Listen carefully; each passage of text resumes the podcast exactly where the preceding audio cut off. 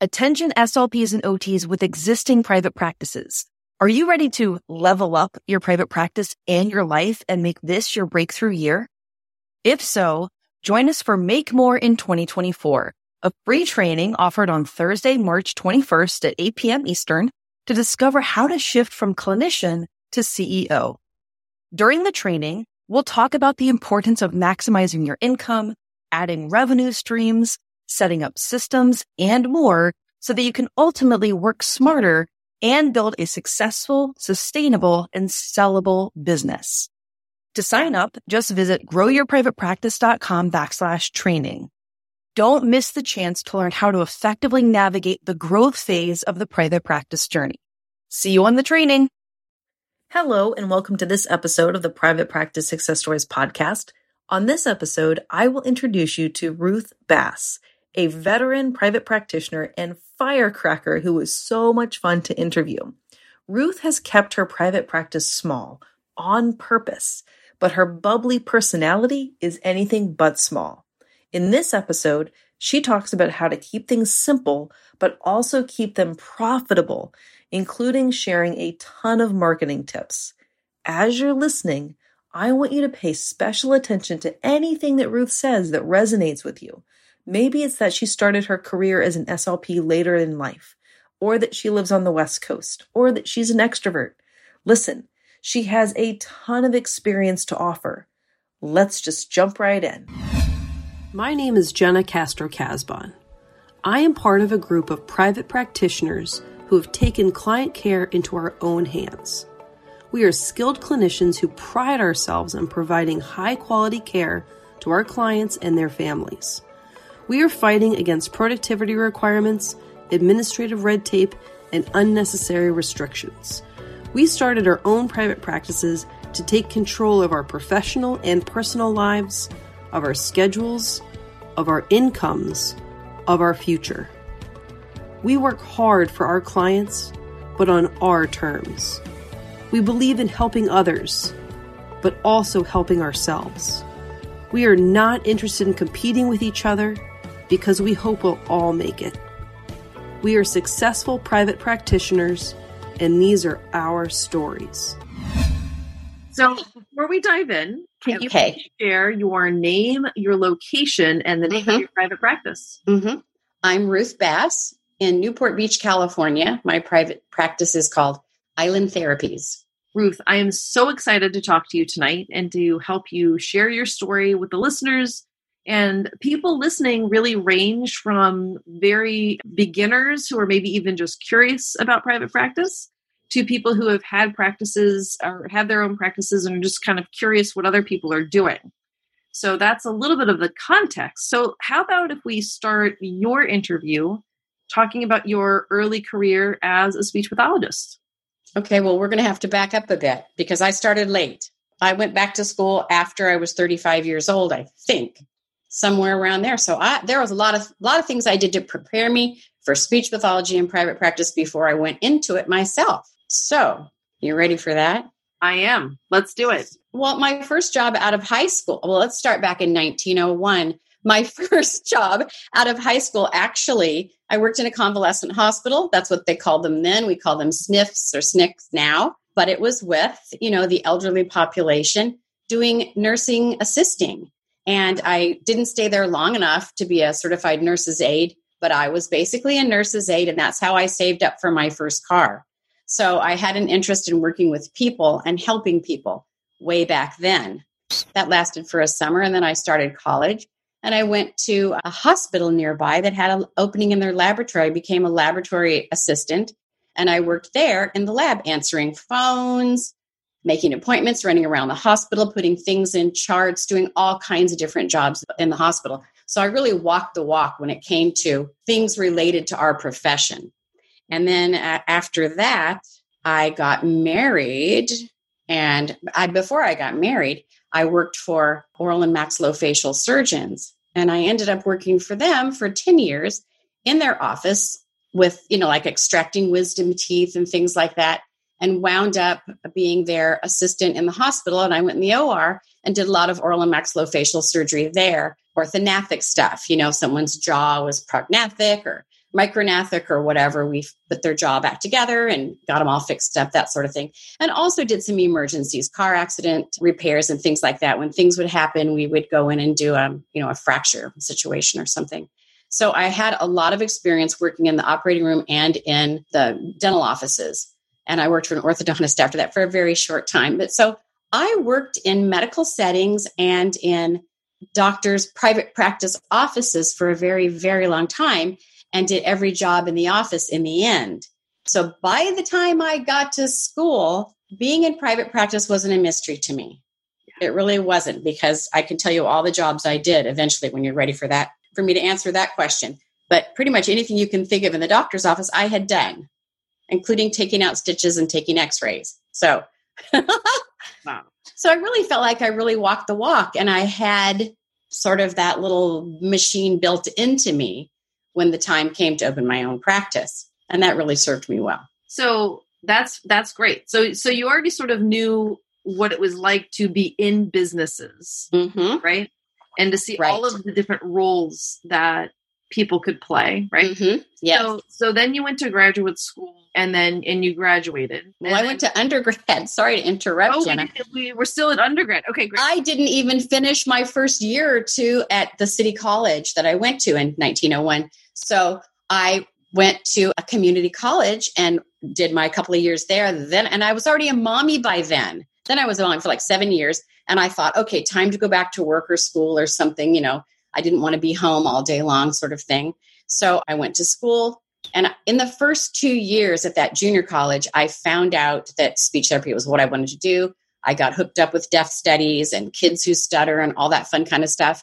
And I thought, this is really, I really want to work in this field. So I started volunteering all over town for all kinds of things and got like a three hour job a week with a speech pathologist in town, just answering her phones and filling in and doing all kinds of stuff and getting material squared away and working on referral notebooks and every little thing you can think of.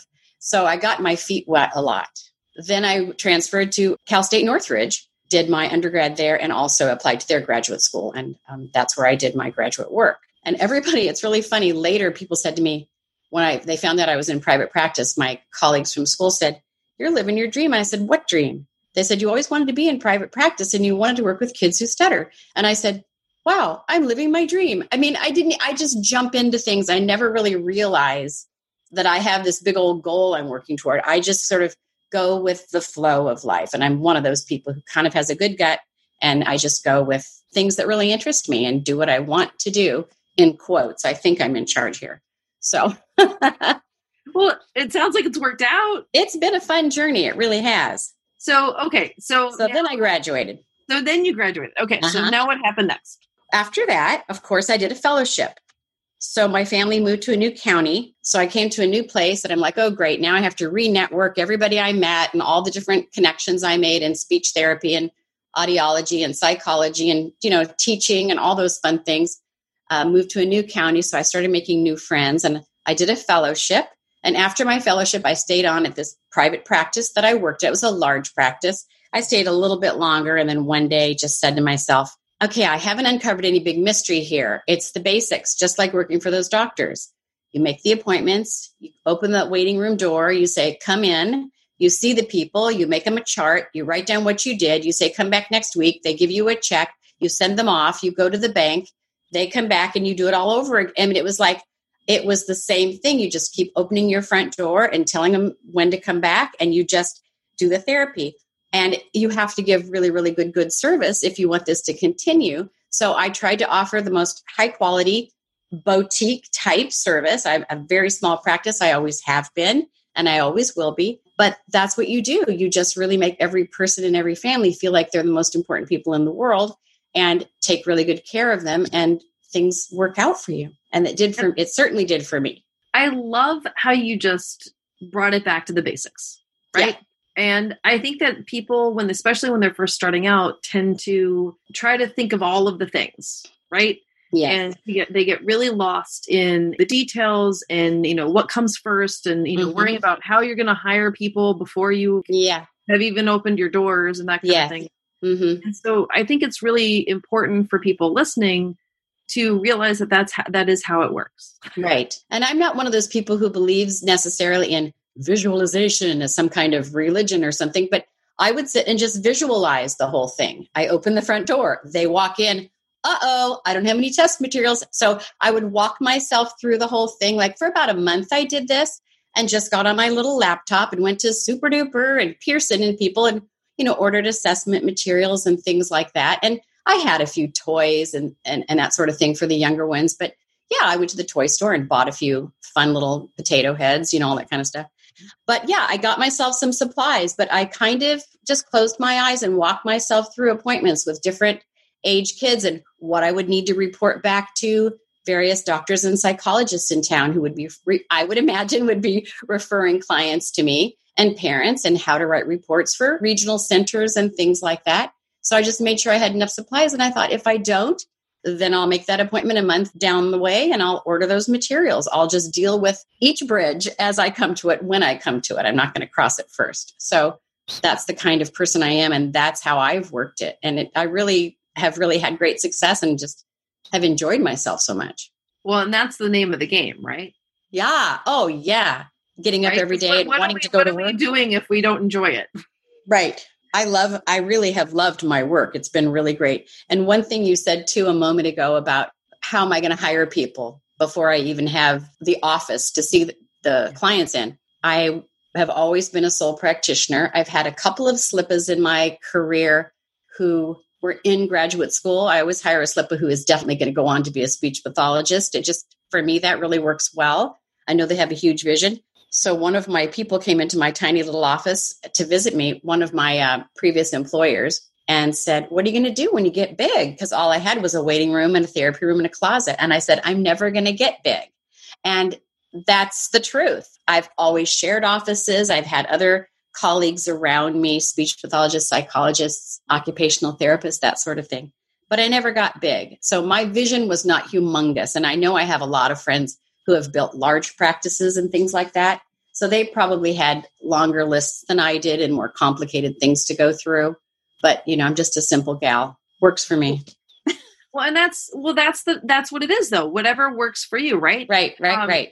And I think that that's something else that I've really tried to highlight on on this podcast is that you can you you can get as big as you want mm-hmm. or you can stay small and manageable. Mm-hmm. It's completely up to you and to figure out what's going to work for you and what's going to, you know, make you happy and mm-hmm. be part of whatever your like natural inclinations are. Right. So your private, so it's been relatively, well, it's been small over the years. You've had a couple SLPAs here and there. And is it mostly like the little, little ones that you work with, right? You said about two year olds? Yeah, well, I do all ages. Mm-hmm. I have uh, the primary focus of my work has is pediatric, definitely, but I've had a lot of preschoolers over the years, little ones just getting their diagnosis of autism or whatever it is, just the little ones. And, you know, one of my big things is the parent component of everything I do, the parent coaching and really kind of hand holding. And I learned that in the oral surgery office, hand holding people who are afraid to go to sleep and have whatever done, you know, but just really kind of shepherding people through the process of, you know, some of the trauma that they're going to go through and some of the there's so much unknown, especially when you get a diagnosis of art with anything's wrong. If your child's hearing impaired, no matter what it is, it's not easy. Or even if they're stuttering, every little thing is hard for the moms. And so one of my big things has been to partner with moms. And I've really, really loved that. So yes, lots of little ones in preschool, but different kids come calling at different hours. The kids who are in school all day, the elementary, middle school, and high school kids need to come after three o'clock. So I often see little ones in the morning. I get a mixed bag around lunchtime. And then in the late afternoons, I get the kids who are older. I also work, and maybe I haven't mentioned this, at a school for children with autism and Asperger's. It's it's six through twelve, but it's all contract work. Yeah. They hire my business to come in and see all these kids, and I go three days a week, not full days because they mm. close at two or three o'clock. So I go over there around two until about two o'clock two or three days a week and see all those kids on contract through various districts. So, kids from all ages, I have some 20, 21 year old kids right now. Sometimes kids grow with me if they have Down syndrome or autism or they stutter. And so they get beyond 18 or so. And so I have a couple kids who are over 20 right now. And that's about it, though. Adults really don't like coming to my office and sitting in little chairs. So it works out well to have little kids. Yeah. Well, and there's there's adult private practices in your area or private practices that oh sure. oh you know, so they tons. can they can yeah. go there. Oh right? there yeah. There there are enough speech pathologists to go around. Yeah. There's enough and business for all of us. that's right. right? That's right. Yeah. That's something that i think a lot of people worry about right? They get into feeling like there's you know competition and you know how am i going to get everyone and i have to have a wait list and all this kind yeah. of yeah. And there's plenty to go around. And my schedule is full so when people call me I try to refer, they go, Can we get on, your, get on your waiting list? And I'm like, I'd rather have you get in to see somebody right away. Let me give you some names of my colleagues in town who I know and trust. And they're really grateful to have that kind of referral because they need to get in. They shouldn't be on somebody's wait list. And I'm not so full of myself that I think I'm the only one in town who can help them. That's just not the truth. Well, especially with little kids, right? But you know, oh gosh, really of the essence. Yes. It's like, what are, what are we doing waiting for services you know every mm-hmm. day that goes by that a, a child or, or anyone mm-hmm. really is going without that's not good for anybody right mm-hmm. that's right yeah they're aging and the gap between maybe what they know and what they can show us they know is widening so we want to make sure to keep that gap as little as possible what are some other lessons that you've learned over the years to to share with the listeners well one of the things i've learned is it's important to know what you don't know and then find people who can help you like, I don't do the math really well. So I've always had an accountant. And I'm never going to do my own taxes. So my accountant comes in once a week for an hour or two. I have a calendar. She takes all of my appointments, puts them in a QuickBooks thing, takes all the payments, checks all those off, invoices my people. I don't bill anyone, but I send them all a statement at the end of the month. You owe this or your balance is zero with all the CPT codes and all the ICD 9 code or 10 codes and all that stuff. ICD 10. And so I know that I can't keep all that in my head or calculate anything or whatever. So she does all that for me. So I keep track. Scheduling is fun. It's like I love Tetris and games like that. And that's basically what it is. So I do all that kind of stuff. So learning what you don't know. And I think this is one thing I learned from the doctors and the dentists too. Often clinicians are wonderful clinicians, but they aren't necessarily great business people and they're not necessarily good with money or good with accounting. And I watched some people struggle with that, not all of them. Some of the people I worked for were wonderful at that. But I learned that it's okay to admit wh- what your deficits are and then ask for help. Ask for help, hire people. So I have this wonderful accountant. And at the end of the year, I go, tax time. She goes, no problem. Everything's already allocated and set up and accounted for. And I have, of course, a business account and a, a private account. And she can help me with both of those. And then she's like, Your taxes are ready, sign here. So that's really great. So knowing what you don't know has been really good. Well, you know what you said about then hiring for those things, right? Yes, yes. Just like you're a really good SLP, how could you possibly be a really good SLP like and an accountant, right? Those kind of people don't exist. So you have to hire someone who knows their job just as well as you know yours. Mm-hmm. Because if you're trying to use your brain power to do tasks that aren't like fun for you and you're not particularly good at or you know they don't light you up or whatever mm-hmm. then that's taking time away from time you could be spending with clients and really oh, that's so true. And i do have friends who are private practitioners who do their own accounting and all that stuff and i'm like blown away by them. They understand i, I can even figure out how to get into quickbooks and they're all over it you know so they're great. But the other thing is when i actually have things like that Uh, if I work really hard, I can make some progress, but it would probably take me eight hours to do what an accountant can do in about five minutes. I mean, literally, I'm ha- I have to relearn it and relearn it, and nothing sticks. Nothing sticks. People stick with me. Little kids stick with me. The whole I have all my people memorized, but I can't memorize that math kind of stuff and QuickBooks and things like and computer stuff to save my life. Trust me, I have other right, skills. Right? Yeah. There's a, a place totally. for everybody. Totally. Yeah. It all works out. Yeah, okay, so that's really that's one of your a, a big lesson. Yes. What else would you tell people who are considering going down the the road of private practice? Oh, I would tell them. I would tell people who are already SLPs who have been in whatever the schools or in somebody else's private practice or whatever. If you've ever worked for a doctor, a dentist, if your parents were professionals and they ran any kind of business or if they were in any kind of healthcare type setting, a lot of people I know, you know, like work for their dads or moms who were dentists or dermatologists or whatever. They know so much more about how to run a business than they realize. I would tell them not to be afraid and maybe take your course and maybe find out those few things like getting licensed or the LLC component of things or whatever they decide to set up for themselves legally. Jump in and do those important things, but not not to fear. They might know more than they think they know. And the other thing I would tell them too is young people in school, I would say, do your internships in hospitals, do your inter- internships in SNFs, do your internships in places where you can watch every character in the scene acting out their part and you can sort of absorb a little bit from each one. I mean, look how the doctors walk and talk. Look how the nurses interact. Look how the administrator picks up the phone and gives tours. Look how people treat people. I mean, just be observant of everything around you because you're going to end up playing every part if you want to run your own business. And it's actually kind of fun. It really, really is. And the other thing I think I've learned is that not everything you do works. And I don't have a negative perspective on that. I've tried a lot of different things and some work and some don't. And I don't see the ones that don't work as a failure. I'm saying, oh, I tried that, didn't work. So, but I've moved on to some other idea.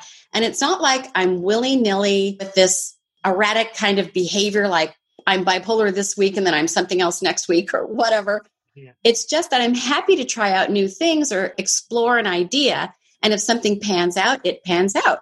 And then if something else doesn't, it doesn't. And that's okay too. Well, you know? I think that uh, that not attaching meaning of failure to that, right? Because no, no people people who tend to be SLPs or, or people who are SLPs tend to maybe be a little bit risk averse and not want to make mistakes. Not oh wow, people tell me all the time. I ask, you know, why haven't you started a private practice or, you know, some question along those lines and say, well, I'm afraid of failure. Oh, yes. Yeah. What does that mean? Yeah. Failure, right? What does, what does that mean to you? What are you, you know, most afraid of or whatever? But something that you that you said about you know that it's okay to try things and if sure. they work out and great sure. not but a word that i i got that i'm really just loving right now is just the word pivot right that you can try something mm-hmm. and pivot mm-hmm. to something else i feel like that word That's right. gives people permission to say like oh that was that was exciting that was fun or that was like terrible and just move on right right right and it gives you all kinds of it's the impetus for creativity. So you've got that idea and that little pivotal moment in your life. And if this little thing doesn't spiral into whatever, it'll spiral a different way. So you have to really have think outside the box, have an open mind. I wish you could see me raising my hands in the air while we're doing this interview, trying to tell you how exciting this is. But it's true. You get ideas and you just follow up on your ideas, and some work and some don't. And that's okay. Some of the things that also I think I've learned too is I did some things to promote myself early on. Like I did booths around town, like the kids run around this thing and they do so many miles and everybody sponsors them and you put your name up, you get a booth, you hand out goodies and you know your business card and all that kinds of stuff.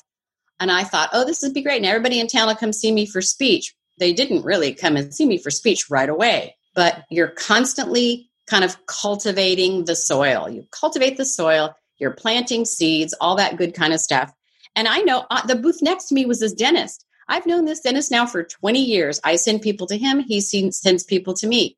If he gets a lisper, I get him, you know, this kind of thing. So you make friends in the community by being a part of community events. Even though Better Hearing and Speech Month might not turn into a ton of business, 10 years from now or five years from now, they'll say, That Ruth did those screenings on my child, you know, three or four years in a row at the so and so school or wherever. And I've just known that name and that business for a long time. They've been around. They must be good. So your name is familiar. And so it's nice to know, I think, for people who are not getting business directly from those kind of things, to know that they eventually do pan out because familiarity is very important. Your name is in little advertisements, you're donating to whatever food bank in your town. Your name is plastered here and there. You're meeting people at the booth next to your booth. You're volunteering for the autism walk and you give a gift or whatever. Different things like that. Printed up. Yeah. And so your name is just like, oh, yes, I know that name. It's kind of like Johnson and Johnson, a trusted name. So they just hear your name around, you're associated with kids, and other moms start saying your name and things like that. So don't be afraid to advertise, but don't be shocked when you don't get immediate gratification from those things either. Go do it for the long term. So that's I think I think a really important thing that I've learned. Took me a while to realize how come the phone's not ringing the day after? Well, it's not going to. It's not going to. But now 10 years later, they hear your name from, oh yeah, Mrs. So and so over at the school and Dr. What's his face and you know, my other colleague and now my next door neighbor mentioned your name, so I called you. I'm like, wow, that's really neat. You're known in your community. And I think it's important to be a known quantity, a good one, hopefully. Yeah. So awareness, so, right? It, yeah. people don't know about you, they can't refer to you, right? Oh, so right, do, right, right. You do have to start to get your name out there in different yeah. ways. And that doesn't mean being pushy right? A lot of people get it worried doesn't. about like, oh, I don't want to be pushy, you know, whatever. Right.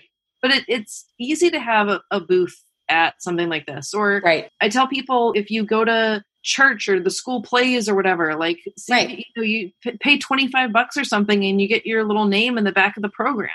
Right. Yeah. Those are the kind of things that you can do really pretty inexpensively and start to build that awareness in your local community. That's right. And I've done those screenings like at our church. They have a little preschool. So I do some here. I think I've done them three years in a row over there now. And the moms just know my names. I send the business cards home with the results of the screenings and I call them. And if they have any questions, they, so I'm now their little consultant person. A couple moms who just call me and, ah, little so and so is kind of stuttering again or whatever it is, you know. And so then I talk them down from the ledge or I see them or whatever it is. But yeah, you just get to be kind of known in your community as a person who's available. I think my first client, my first goal when I opened my very first office, which was not very big, was just to cover the rent. So I'm not setting goals like I'm going to get rich and buy my whole family a new car. This was not my goal to begin with. My beginning goal was cover the rent. And then if I can do that each month, this would be really great. And then maybe add a client, then add a client, then, you know, like whatever, baby steps, just go in baby steps. Rome wasn't built in a day, right?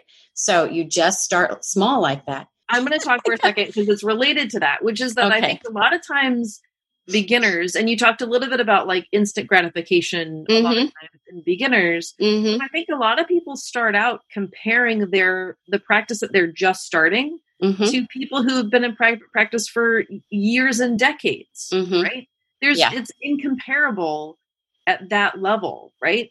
Right. But if you don't keep at it and if you don't keep going, then you'll never get to that level. But but even that big private practice that you look at and think, well, how how could I ever do that? They started with one client too. That's right. They started with no clients. They started with nothing. They started with them, themselves, you know, and that's how you start. You start with you. And you're right. You have to build it baby steps. You really, really do. Some people's steps are faster and longer than others. My stride was just fine. I, you know, I achieved my goals but I also started, my gosh, I graduated from school when I was like 40 something. And so my only regret is that I didn't start this sooner because I love speech therapy. It's been it's been really good to me. And I think I've been good for it.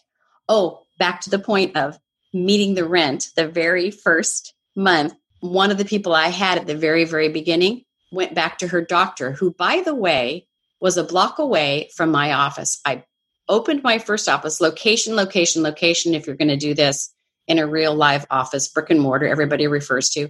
My office was just a block away from all the doctors' offices on Fashion Island in Newport Beach, California.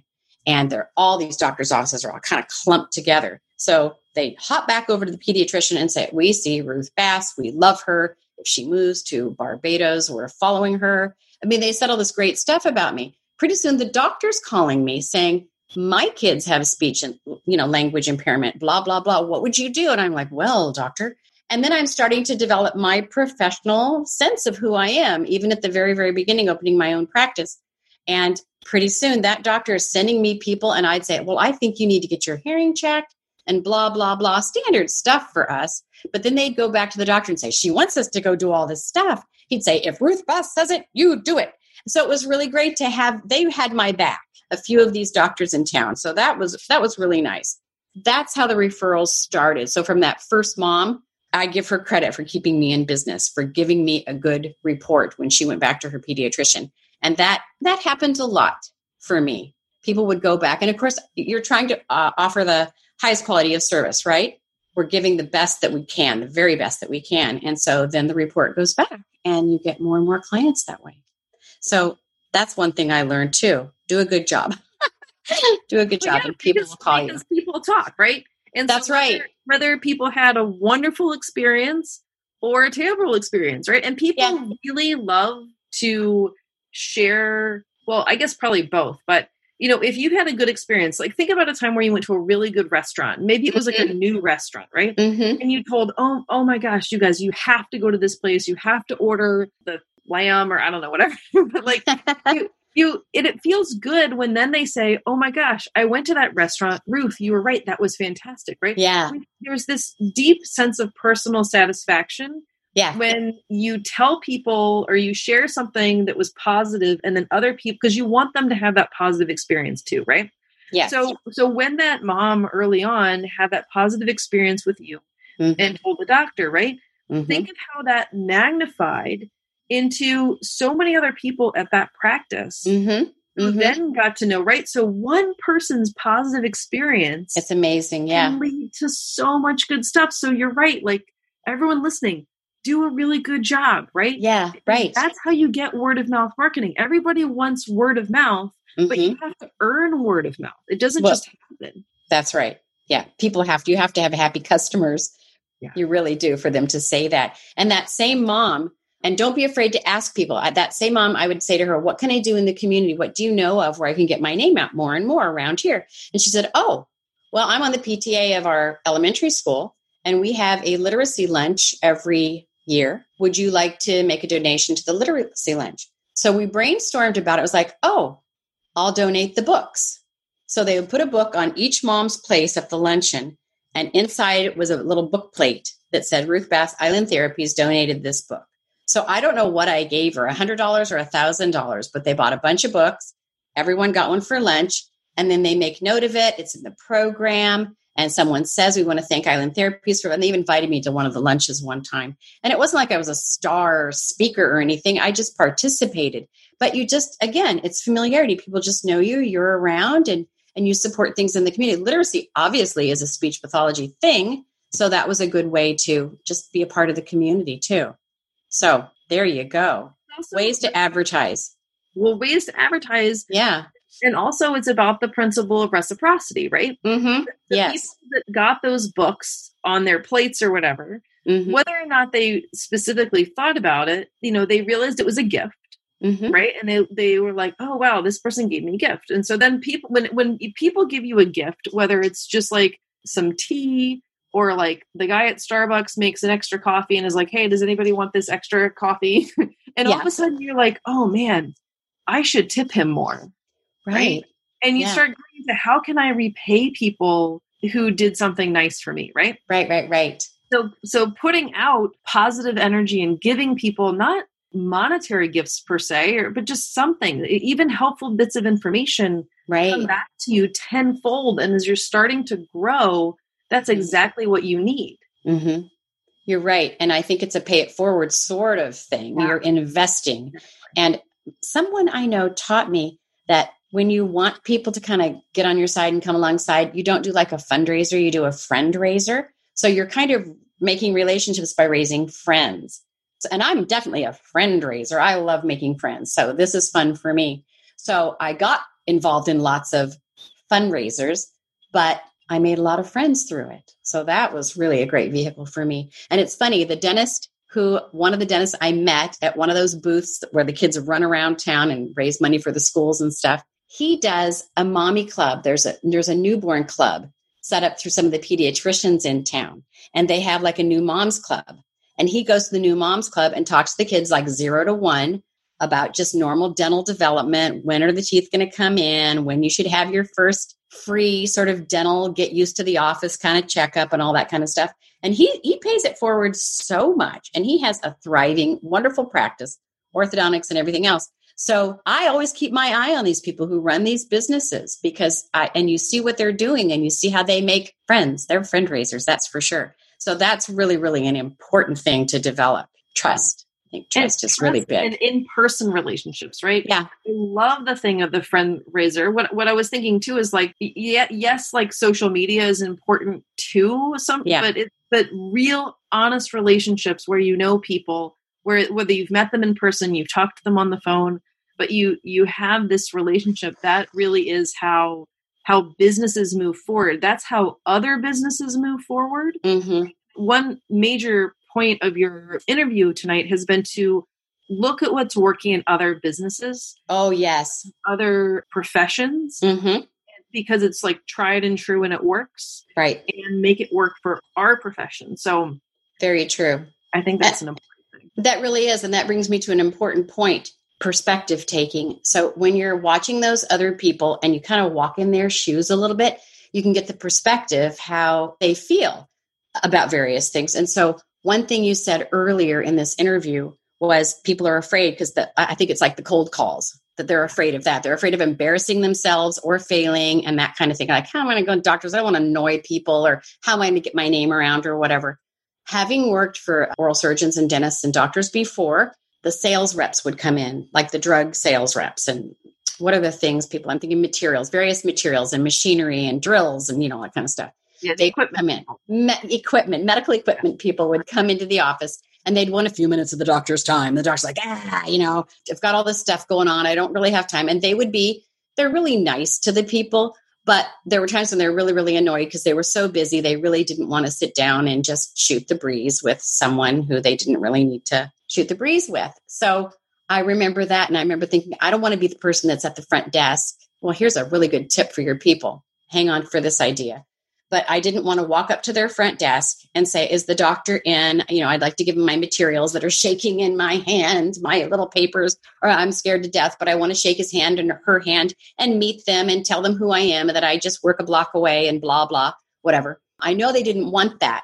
So my strategy was I would go into the offices, maybe at Christmas or holidays or Hanukkah or whenever, or back to school, drop off a couple little things about apraxia or whatever it is I think I'm good at that I'd be happy to help them with, a bunch of business cards, and some cute pens. I have really good pens, and people requested my pens. so just a few little things, and always a bag of candy kisses or some little thing like that. And and people, you know, I think people poo poo that kind of thing, but I think it's nice to drop it off. And having worked at the front desk of those offices, I know who to make friends with the people at the front desk. They're the people who will be giving your card out. They're the people who see your face. They're the people who have a little time for you. And they just go into hysterics. If you bring them something and there's candy in there or there's whatever, and you say, Hi, I'm just dropping this off. If the doctor's in, would you please say hi for me? But, you know, and then sometimes they go, Well, wait a second, we'll go get him. But if you're not if you're not pushy, if you're just a tiny bit assertive, you're raising friends again, you're making friends and you're all smiling and cracking up or whatever. And you get to know people this way. And uh, you know, having been on the other side, that's such an important thing the perspective taking. The doctors really don't want to spend all day shaking hands and meeting all these people in town necessarily. But if you can work it in in kind of a nice, fun way, then I think you're in business. Yeah, and memorable, right? Like you Definitely. said, you fun pens, right? Yeah. And it doesn't have to be things that cost a ton of money. Right? No, no. Something Mm-mm. just to like make yourself memorable. I think that that yeah. makes, yeah. all difference and, and how you treat people, right? With, you know, yeah. with warmth and and you said an important word, which is assertive, right? That it's it's okay assertive, right? Without you can be assertive without being pushy, right? It's it's not. Oh, definitely, definitely assertive without being aggressive. Yeah. So you're persistent, but you're not annoying. I hope I'm not annoying, but I'm persistent. I follow things through to the end, but you don't have to be annoying about it. You can be nice. One time I dropped off a holiday gift at this one pediatrician's office and I got one of those wine bottle gift bag things, you know, those tall ones. And so I filled it up with pamphlets for apraxia and for stuttering and for child speech and language development. You can get them from ASHA, that sort of thing. So I put some things in there, some of my pens and some candy kisses and candy. And I brought it to the desk and I said, Hi, I just wanted to wish you all happy holidays. And all the front desk people turned around and looked at me and their eyes got really big. And I said, don't get excited. It's not booze. And they all just, they were on the floor in hysterics because they actually thought I brought them some wine and they were already picking in their minds who got to take it home. You know, like, oh, we're going to take it before the doctor sees it, you know. but I know those people because I've worked with those people before at the front desk. So, anyway, I made friends that day. It was so fun. And I tell you, that office sends me more people. And I think it is the concept of friend raising and being assertive and smiling doesn't hurt. Oh, man. I feel like this this interview we, we could probably just keep talking for hours. You are dropping so many just amazing bits of knowledge and oh, experience oh, from your your time and um but we do kind of need to wrap up. So is there okay. any other last either things you want to make sure that you say or pieces of wisdom or mistakes that you made or anything hmm. like that? I'm sure i've made lots of mistakes. I don't like to focus on them but just go simple and you know teletherapy is a big thing you can start your own business and start teletherapy too and this is just the wave of the future. And I think that it's evidence based at this point. There are lots of studies and lots of research to show that it really works well. So teletherapy is a great thing and really convenient, and you can reach kids all over the place. I think what the advice I would give people if you're interested in doing something like this, do it. Don't be afraid. Start small. All you need is a really comfy chair and a cute plant in your front room, in your waiting room, and you know a nice place for the mommies to sit while you see their one child while they hold their baby on their laps one at a time one at a time and then you can start adding. You get two people add a chair. You get the next person you know add a picture on the wall. You get you don't have to start out big and fancy. You can start out small just like we all do just like we all do with our first apartments like we all do with our first child everything we start small and all of a sudden you know you're in deep with five kids or a giant speech pathology practice or whatever. But go at your pace and do what you want. And don't be afraid to do it the way you want to do it because the perception of control is probably far more powerful than actually having control itself. So remember that. If you think you're doing it your way and it's working for you, boy, have confidence in yourself and just go with it. You might just be happy in the end. Oh, Ruth, so good. So good. I loved hearing, you know, from your early days working in other people's spaces, right? Mm-hmm, mm-hmm. Getting your own degree. And I'm, you know, I'm so thankful and happy for you that you found this profession when you needed to so that you could then open your own practice and serve all of these people and really figure out how to run and operate a business um, that is relatively simple. I loved how you talked mm-hmm. about your visualization and you know letting it be simple i think is really really important so thank you for for sharing your journey and your pearls of wisdom with our audience Thank you, Jenna. Thank you for inviting me on your show. I really, really appreciate it. And thank you also for helping one of my friends who took your course and recently started her own business about, I think, three or four months ago. And she's gangbusters. She's doing great. So you gave her all the right tools. Awesome. Good. Thanks, Jenna. Where can people learn more about you? just Island Therapies, Ruth Bass Island Therapies. You can Google that and my website will come up. And then other fun things that I've done in my life might show up. Fabulous. They just might. Yeah. Well, thank you so much, Ruth. Thanks a million, Jenna. Talk to you soon. Now that you've listened to the episode, I want to invite you to a free training. Do you have a business background? Most SLPs who go into private practice don't. You went to grad school, not business school. But here you are trying to start or grow a private practice. The good news is business skills can be learned, and I want to help you make solid decisions on how to start and grow your private practice so you can serve your community and build a legacy while doing therapy on your own terms and your own time, and yes, make more money. I want to invite you to my free training specifically to help SLPs get the background information you need to know in order to be successful. There are two tracks the start track and the grow track because the needs of beginners and growth level private practitioners are very different. The trainings are short but thorough and can be consumed and put into action quickly. I want to teach you how to think, act, and behave like the private practitioner you are meant to be so that you can step into the vision you have for your private practice and your life.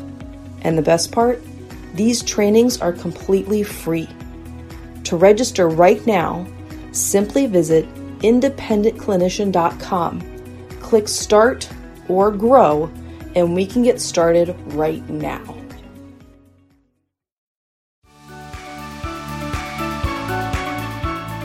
Well, this episode might be over, but we don't have to say goodbye. Head on over to independentclinician.com for resources that will help you at each stage of your private practice journey. If you're on Instagram, let's connect. Follow me and send me a DM. I'm at Independent Clinician. And if you're on Facebook, make sure that you join the SLP and OT Private Practice Beginners Facebook group. All right, off to help more regular SLPs and OTs become successful private practitioners. Let me know if I can help you too.